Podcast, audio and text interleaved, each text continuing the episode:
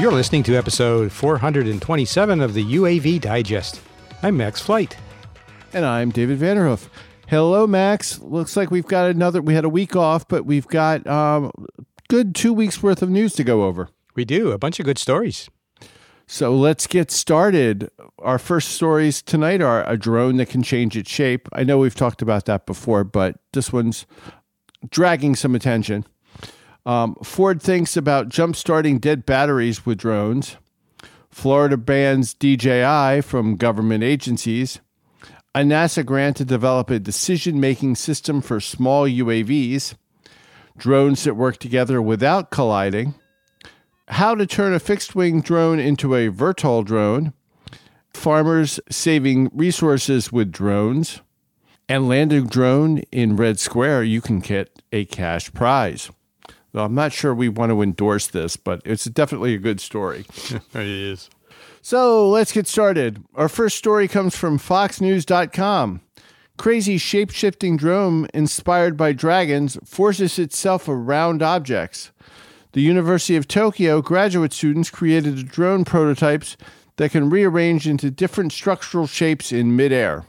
It's kind of an interesting uh, design. These drones have segments, individual segments, and each segment has a multi axis gimbal system. And in addition, each segment has its own propulsion unit that can thrust in any direction. These drones can therefore, as they're in the air, change their shape, change their configuration. Pretty wild. And change their direction, like a dragon. So if you if you can sort of imagine a sort of serpentine kind of UAS, it sort of flails around in the air, and depending upon what you need it to do and because of that, they can also um, can change configuration to hold objects um, and and not just fly around corners and stuff. So it's definitely multifaceted, kind of borderline matrix octopus kind of thingies, but pretty neat.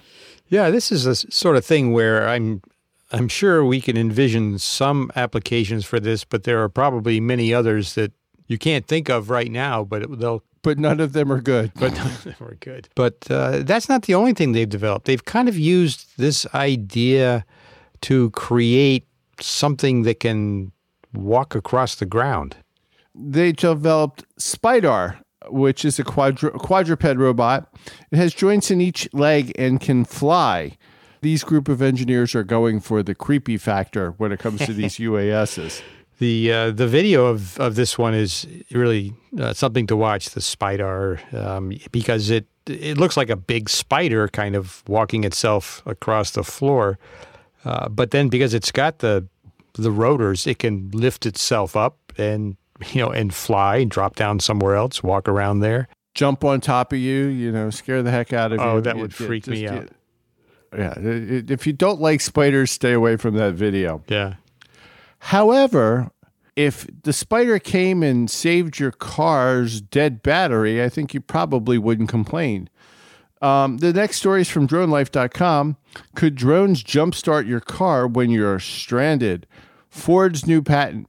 Ford's been patenting a lot of stuff with UASs and automobiles, but most of them probably will never come to fruit. But I kind of like this idea. So under this patent, the idea is that if there are motorists who are stranded with a dead battery, that the Ford vehicle could transmit some sort of a dead battery signal, and uh, a drone would come to assist you at your vehicle and apparently open the hood, connect itself to the battery, and give you a jump start. That sounds kind of crazy. Open up the hood and connect to the battery. That seems like it's um, a kind of a detailed sort of uh, task for something like a multi rotor. Well, you know, it, okay. Well, even if we allow that, even if we um, you open the hood, I mean, that's just common courtesy. You know, AAA's coming. You should at least open the hood. That way, also, you're on the side of the road that somebody knows you're broken down. It's a good signal to have. But still, it is kind of amazing. What I was sort of surprised at is how much additional charge can the quad rotor or the multi rotor carry so it can jumpstart the car. there's some technical issues here, like Max has said. That's it's different. It's a great idea, but wonder if one will ever come to fruition.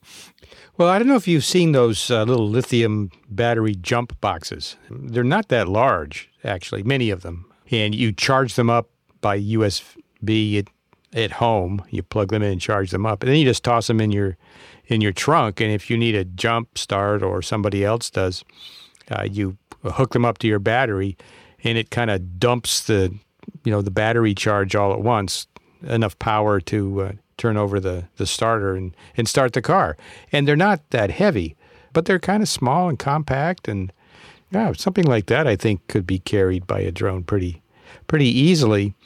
Um, but this is an old patent. Actually, the, the original patent goes back to 2017, filed by Ford then. But uh, what's new here is it's just been published and assigned a serial number. So it's an official patent at this point. Took a long time to get through the process, though. I'm not sure why. Um, they were droning on about it. Yes. I, uh, I don't know. I mean, they, there was no spark to get it motivated. yes, folks, I'll be here all week. Tip your waiters and waitresses. It is kind of George Jetson's y think that you break down on the side of the road and your drone, little drone comes along, chugs along, and pops the hood and or maybe not a drone, but a nice droid. You know, I, it's very Star Warsy. I, I, kind of, the more I think about it, the more I like the, this charming, smiling little robot coming along and saying, "Can I check under the hood? Check your oil." Yeah. Yeah. Well, I think also this would be something that would be more useful in kind of urban areas. I mean, you you get out in sparsely settled areas, and I mean, how many drones are you going to have around there? I'm just waiting to get a signal that someone needs a jump start.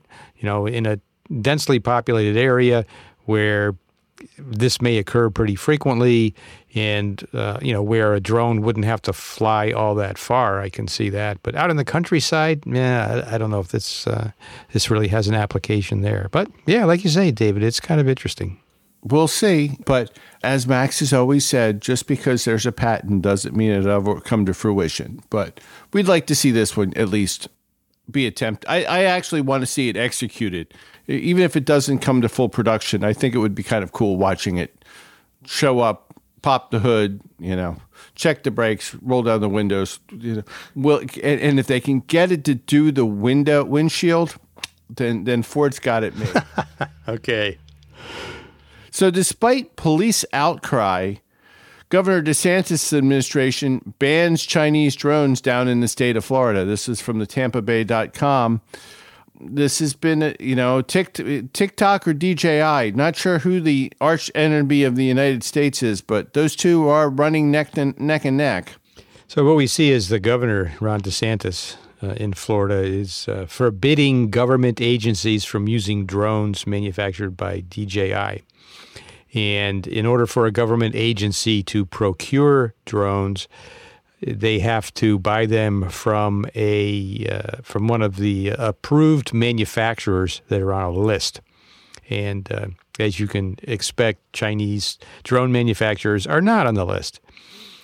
Um, so this takes effect as we record this. I, I think next week, uh, in terms of purchases, new purchases. As for all the drones that are already out there, the uh, government agencies in Florida have until January 1st to stop using drones that aren't on the list. And it's it's got to be a lot of drones down there. There's um, a statistic from uh, one lawmaker that says that the police and other agencies have purchased an estimated $200 million in DJI drones over the years. So there's a lot of drones out there. And the police departments and first responders and other government agencies that are using these things in Florida are, for the most part, not very happy. Many of the departments in the state have grounded their fleets.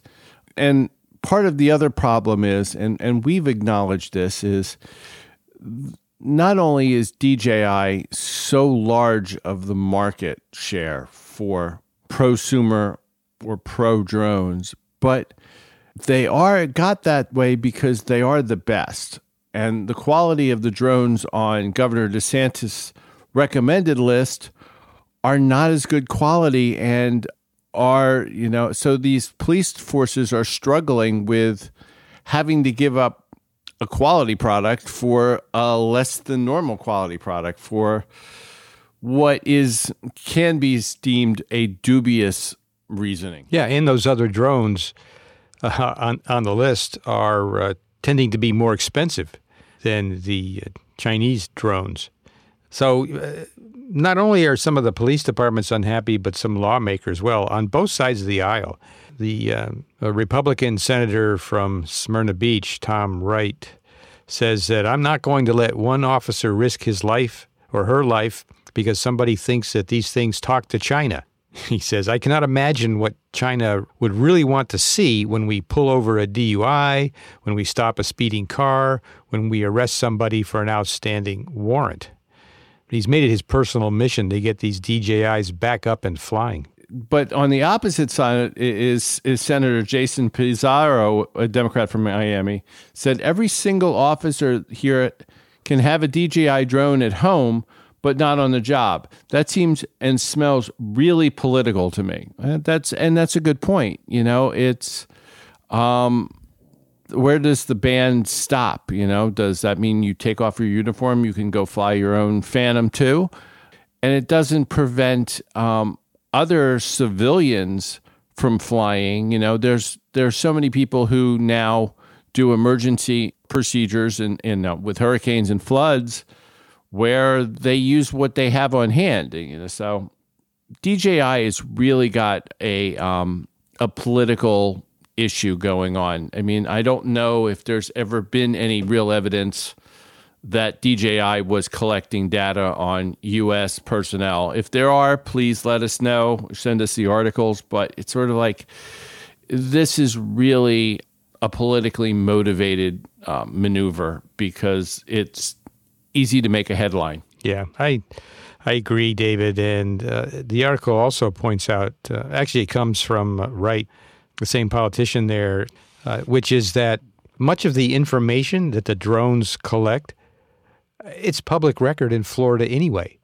So whether the Chinese are after who's getting arrested by collecting data from the drones or, just getting it from the public record, it's still out there. It doesn't matter. So yeah, I I, I think there's uh, a heavy political uh, issue here. Um, I know we, we like to stay out of politics because we get in trouble when we delve too deeply into it. But one proven way to uh, amass power, and we see this throughout history, is to create a common enemy and then be against that enemy. That's how you can get your own power. And I think man, we may be seeing some of that here. So let's go to the center of the country, making the skies safer with smarter drones. This is from nd.edu, otherwise known as the University of Notre Dame. And their computer scientists and engineers are developing an automated decision making system for NASA using a grant for $5.3 million. So, NASA's current drone traffic management system uh, for uh, uncrewed vehicles and integrating them into low altitude airspace doesn't rely on air traffic controllers, but flight details are shared electronically, and drones are authorized for flights in controlled airspace shared with other drones, helicopters, and airplanes. But now Notre Dame is looking to enhance the NASA system.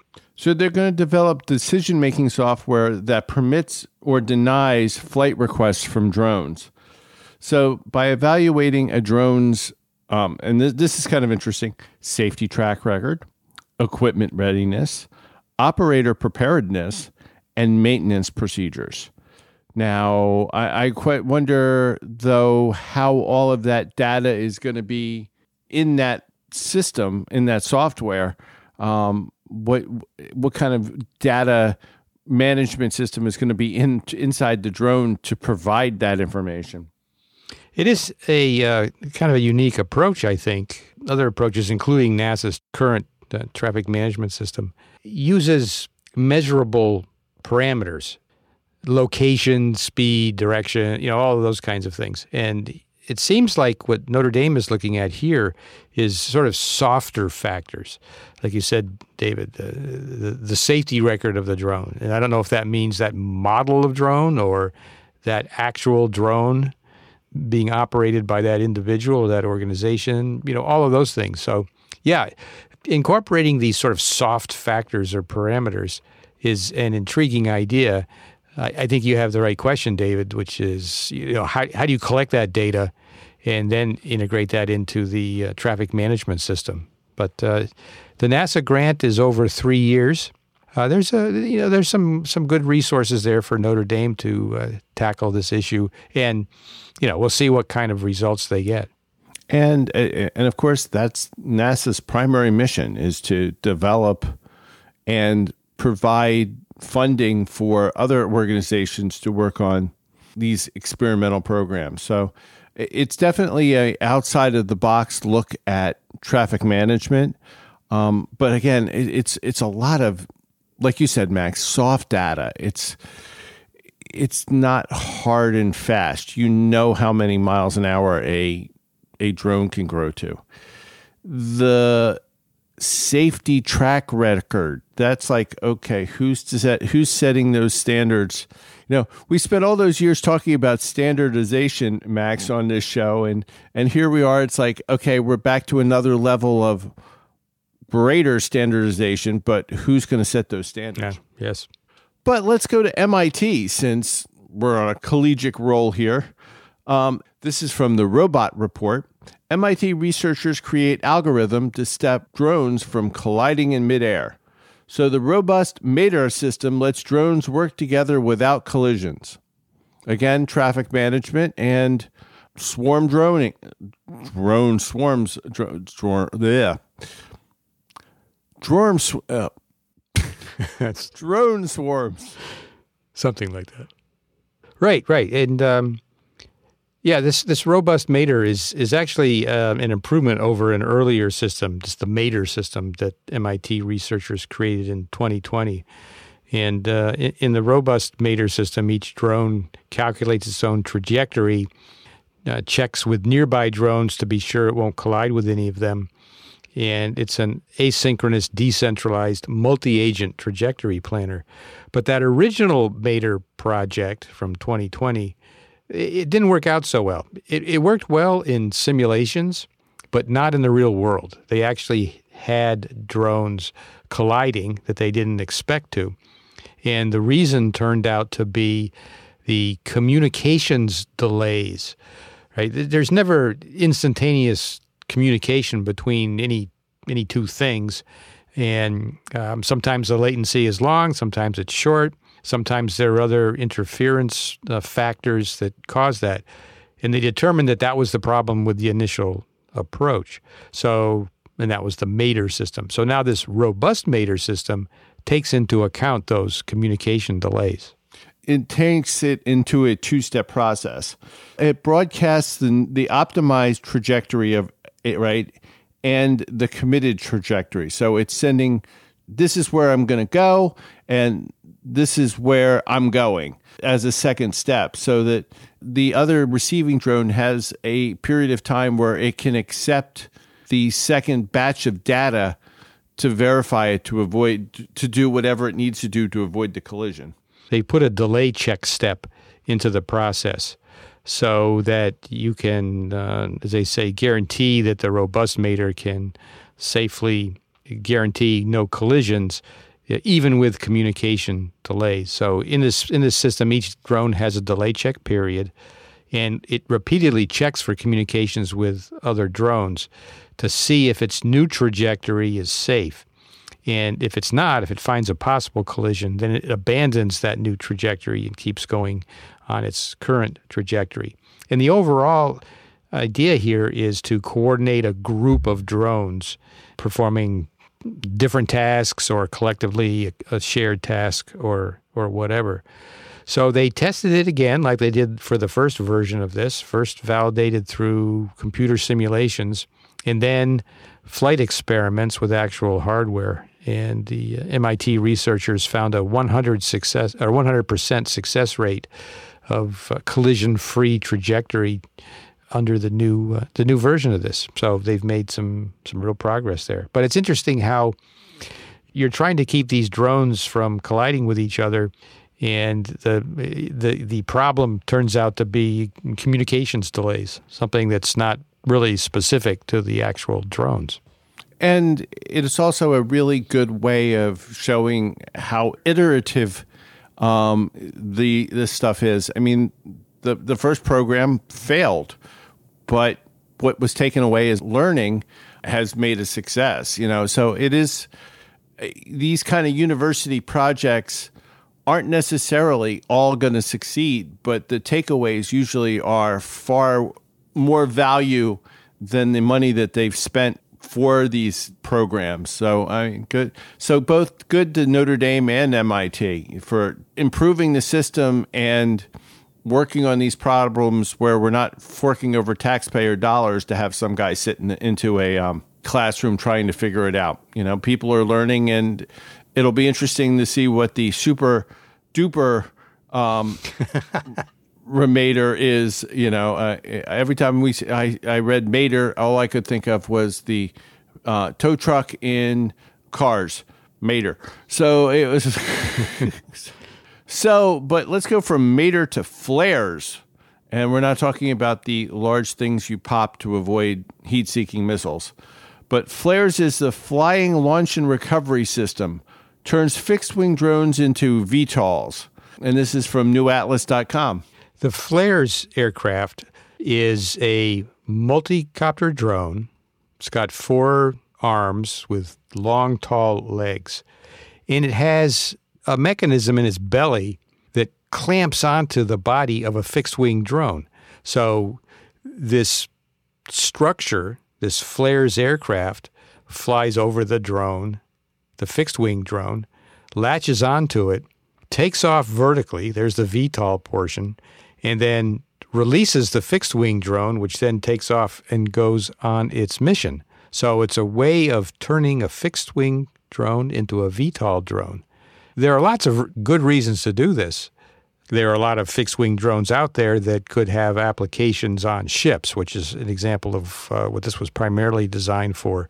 Um, so you, you, you really want a, a VTOL on a ship and this is a way to take an existing drone and turn it into a VTOL.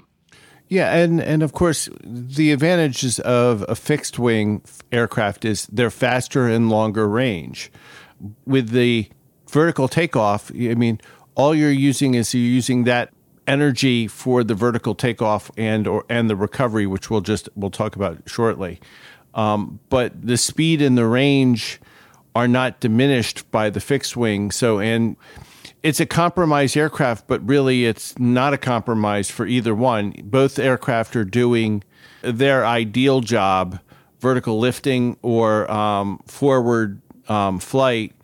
And by combining them, you're not getting the compromise of the two. And this is designed by a company called Hood Tech. They make this flares system. And uh, Boeing has been uh, working. Well, Boeing's Insitu subsidiary has been working with them. They offer a package that includes their integrator fixed wing drone and then this flares system from uh, Hood Tech. And one thing that they noticed that, and this is to your point, David, with the fixed wing drone, the integrator, that it has a, a flight time of something like up to 16 hours and it can lift a, a payload of uh, 40 pounds. But if it was a VTOL drone, then all of that extra capability for the VTOL portion would significantly reduce the payload capacity.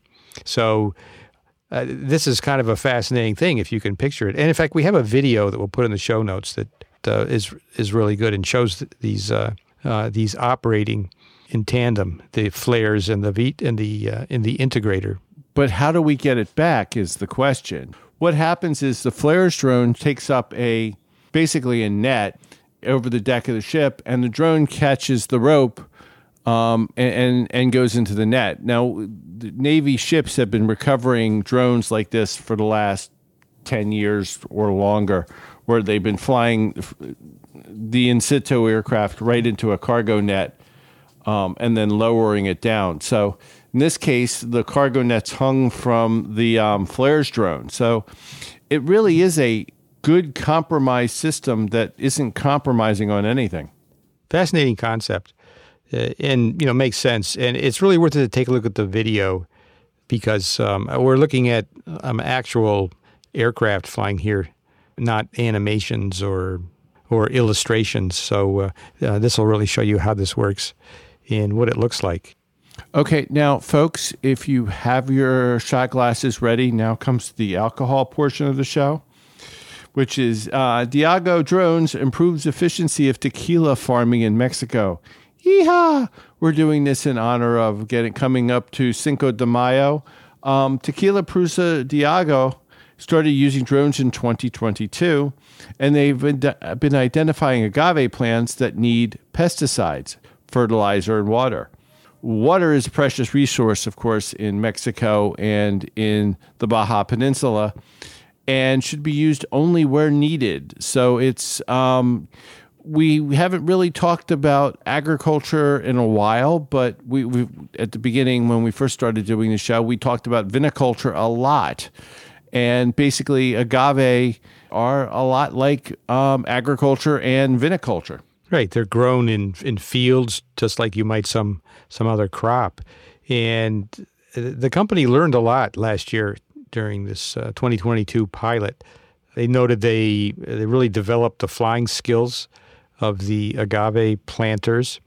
They were able to introduce more efficient farming practices and achieve some significant environmental uh, benefits uh, they uh, cite that water use uh, dropped by two thirds, which is huge.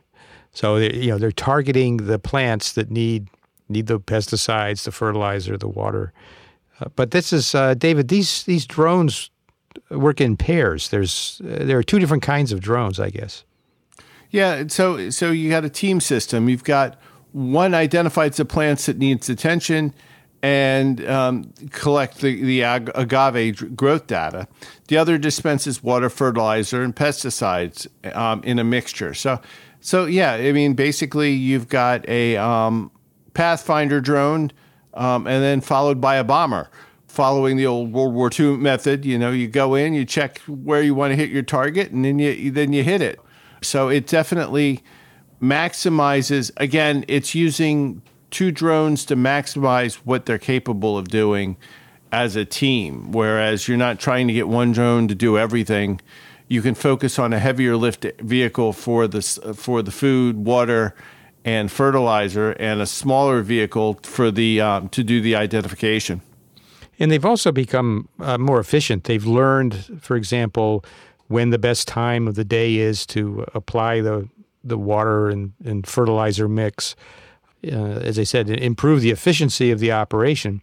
And that's important to them not only because of trying to maximize their profits, but also apparently the tequila demand is increasing uh, at a pretty healthy rate. So uh, getting more yield is uh, is a big thing for agave growers.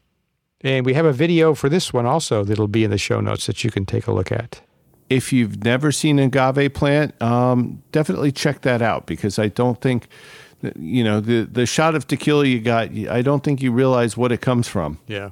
So, Ukraine has launched a competition to land a drone on Red Square during Russian's military parade, which is um, May 9th, which is Victory Day um, in Russia. It used to be May 1st um, because that was the day of the uh, Soviet Revolution but now it is May 9th. So Ukraine wants you to, it's got some money if you want to go fly your drone and get it through all the stuff and land in Red Square.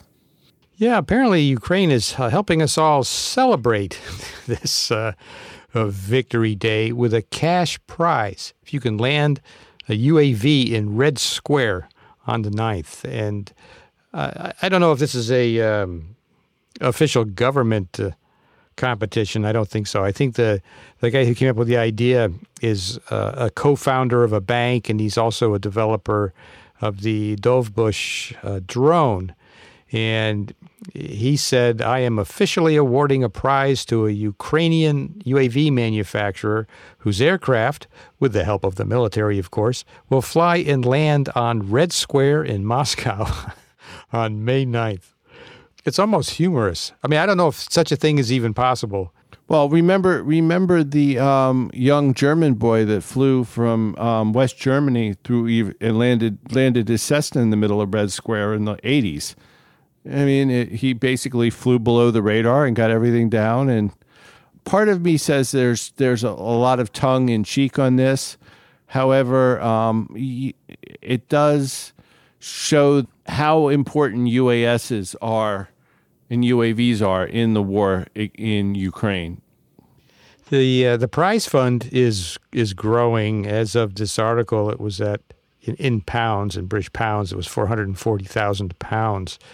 But there is apparently an open invitation to anyone who wants to contribute to the fund. So the prize money might be growing. But there is one, at least one uh, requirement in order to claim the well, there's one of the requirements is obviously landing the drone in Red Square, but there's another requirement in order to be eligible for the prize money. It must say something like "Glory to Ukraine" or "Glory to our heroes," probably preferably in Russian and not Ukrainian, so on that you get the message out on the drone. So yes.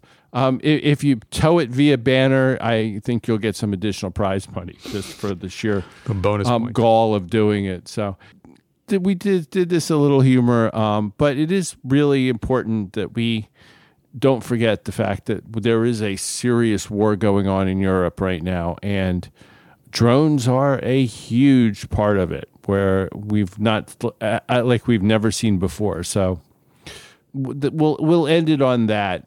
Well, we've got one more item, and this is our public service announcement. So, um, Max, tell us what FAA.gov has got for us this week. Well, coming up on April 29th, 2023, is the annual Drone Safety Day. That's a Saturday, April 29th. And it's an annual campaign. Uh, it's dedicated to educating the drone community of the importance of flying safely. And uh, just by way of uh, describing how many drones are out there. Uh, the FAA says as of January, there were over 871,000 drones registered with the FAA and over 307,000 certified remote pilots. That's a lot of people. Uh, but in any event, now, many of them, I think, are, uh, fly safely, but not everybody, you know, has all the awareness they need. So we have Drone Safety Day. And we'll have these links in the in the show notes, but you can download the 2023 Drone Safety Day playbook. There's also a Drone Safety Day flyer that you can get access to. And you can also visit the Drone at Home page to find ideas for participating in this.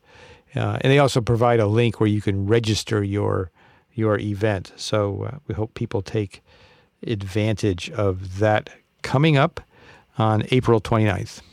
I know that we will be doing something along those lines for Drone Day at the American Helicopter Museum. You know, drones are really important, and educating our younger people on how to properly fly them is one of the new missions of our um, science and education director. So it's it's definitely drones are fun, and but you have to fly them safely luckily it's been good. I'm going to jinx us, but we haven't had a really your a, your grounded file in a while, so that's a good that's a good sign. Always a good sign. All right. Well, thank you for listening to the UAV Digest. This has been episode 427. You can find us at the UAVdigest.com. Show notes are there. We have uh, several great videos this week. Take a look at those uh, if you if you can. Next week we will be taking off. It's not my co-host's fault, but mine. I will be at Disney World at Galaxy Edge, absorbing all of the uh, Star Wars nerddom that I can in 24 hours. Um, so we will return the following week, uh, which happens to be uh, Max Flight David Vanderhoof birthday week. Um, so with that, you know, you can find us on social media. Reach out to us, send us some links, um, talk to us um, if you have any opinions or you've got that drone program that you're going to fly to Red Square, let us know. So, with that, I'm going to say this is David in Delaware and Max in Connecticut. Thanks for listening.